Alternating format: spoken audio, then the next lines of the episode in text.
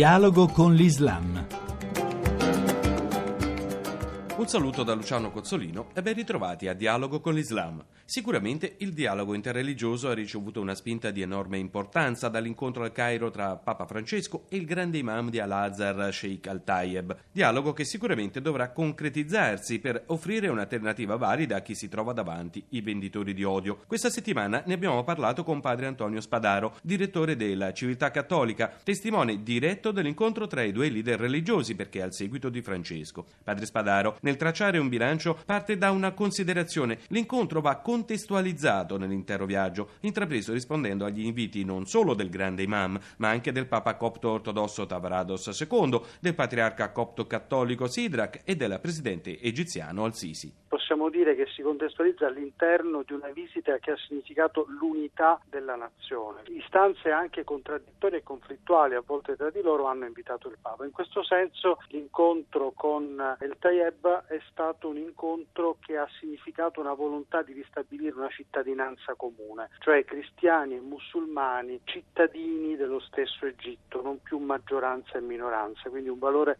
religioso ma anche politico. Molti gesti del Papa che hanno colpito i musulmani, tra questi l'abbraccio con il grande imam e il raccoglimento comune per le vittime del terrorismo. Che segni sono? Sono segni forti, tra l'altro accompagnati da un altro segno simbolico interessante che pochi hanno notato, cioè che sull'Egio da cui hanno parlato il Papa e l'imam c'erano un ramo di olivo e una palma come rappresentare il martirio e la pace, no? la situazione attuale e il desiderio del futuro. Quindi sono segni forti di riconciliazione che però non sono soltanto segni, ma sono gesti reali, concreti, tra due persone fisiche, non tra due simboli. Il Papa è assolutamente convinto che non c'è alternativa tra queste due, o la civiltà dell'incontro o l'inciviltà dello scontro. Ecco, questi segni ci hanno fatto vedere un futuro diverso. Francesco ha posto la questione di una nuova cultura e di una giustizia sociale sempre più necessaria. Sì, questo della giustizia sociale è un punto chiave della visione di Francesco, cioè di fronte al tentativo di ridurre tutto a, a conflitto e guerra di religione, come se ci fossero appunto religioni in conflitto in termini del tutto astratti e ideali, Francesco dice che per costruire la pace bisogna assolutamente rimuovere le situazioni di povertà e di sfruttamento dove gli estremismi più facilmente attecchiscono. Quando ci sono poteri forti che opprimono, allora ci sono delle tensioni molto forti che si scaricano proprio in queste tensioni violente e si ricoprono poi evidentemente di un mantello religioso, di ideologia ideologia religiosa. Poi un no condiviso, non c'è legame tra religione e violenza. Questo è un punto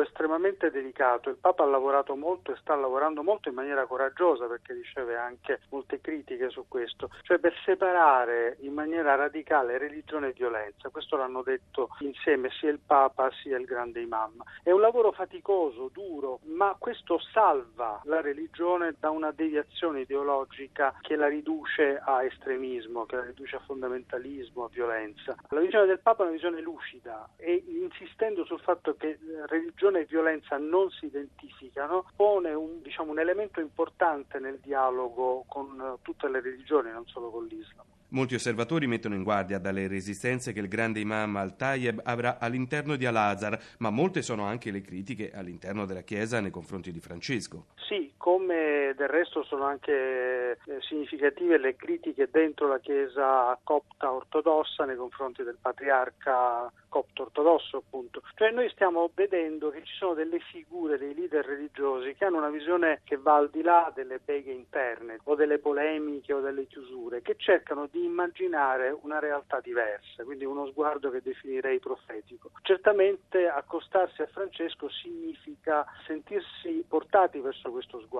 Il dialogo interreligioso quindi è sempre più possibile.